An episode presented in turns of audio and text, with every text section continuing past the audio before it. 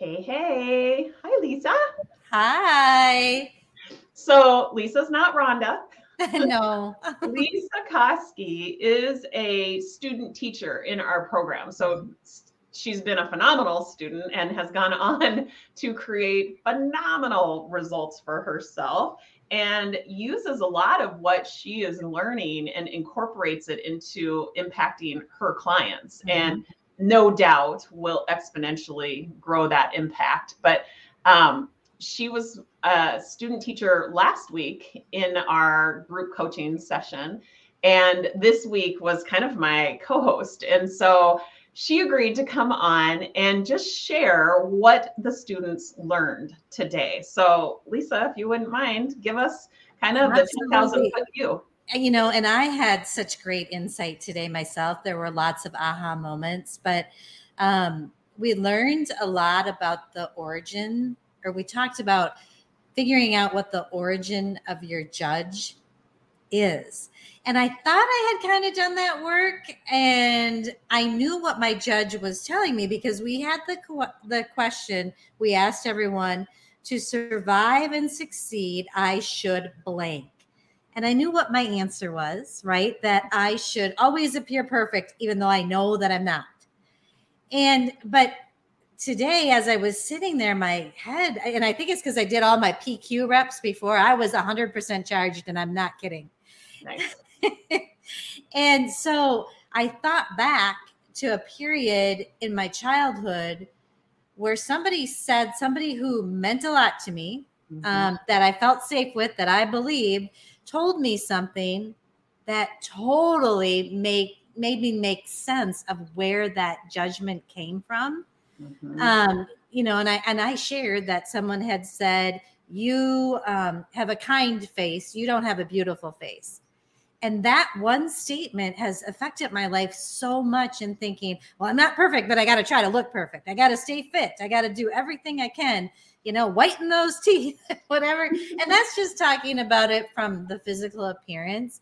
I believe it's true for me in other areas, like be an attorney because then you're going to look really smart, even though you're not. You know, mm-hmm. Yeah. Kind of crazy. So I'm grappling with that knowledge and how to kind of neutralize it and have empathy. And so it was very, it was a really awesome learning experience for myself as well as everyone else, I think. Yeah, yeah. A couple things that came up for me this week was like how pronounced, how prominent our judge becomes when we are doing this work. We think now that we have an awareness of it, that it'll kind of all like float away. And mm-hmm. actually, it's not true. It's like it's right here in your face. Well, and yeah, I think I did send you a note like, oh, like, why is this all flying at me right now? And it was just the awareness, I think. Yeah. Yeah. And when you're operating from your prodigy brain, you can actually look at the prominence of that judgmental narrative as a gift, as an opportunity. Because I always think about it as here's my at bat, right? Here's, right. I am constantly trying to refine the way that I handle this. And you only get so many at bats. So when all of those things come flooding in, I see Ferdy you you just got a heart. I don't. I, we've been doing this for like a year, two years. We've never got anybody to heart. Yeah. Amanda is is watching, and I know that she just had baby number four, and I bet any amount of money her judge narrative is like all over her. You're doing it wrong, right? Like you you should be doing it different. You could be doing it better, right?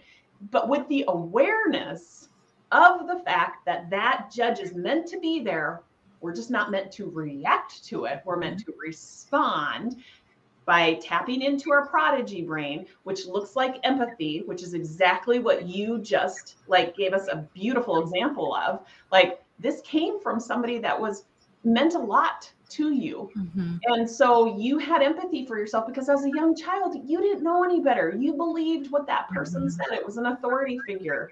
So you had empathy for yourself.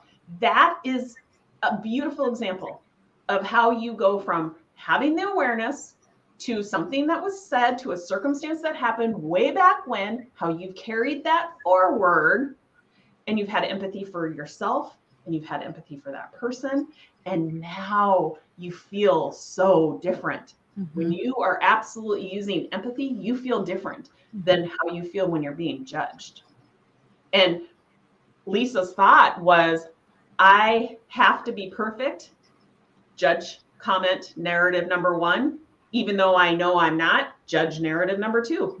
Right. You know, like compounding effect. Yeah. That judge is so like prominent. Mm-hmm. It doesn't go away. We just have to shine a light on it. Yeah.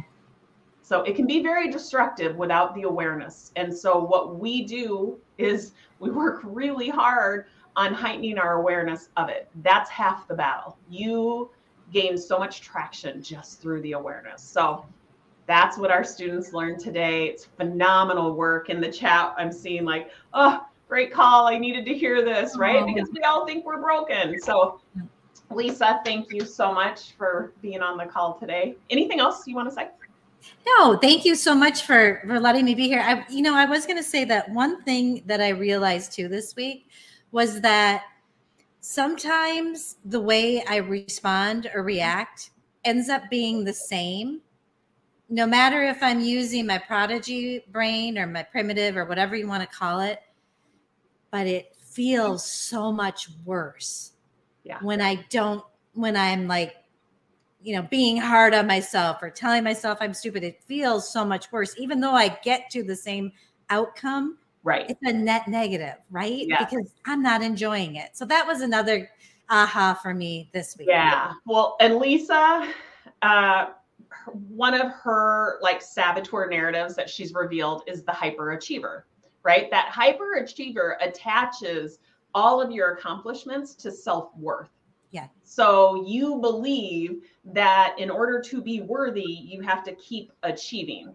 And that again is just an awareness that, you know, if that sounds familiar to you, mm-hmm. know that that is just coming from your primitive brain. That's a neural pathway that's very well established. So it's just happening by default.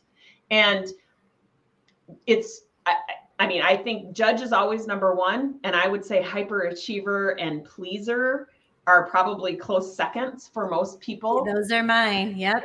Victim is another one that's very, very prominent. So, um, yeah, heightening your awareness around that so that you can like detach those lies from your worthiness. You're 100% worthy because you're a human being on this earth, period.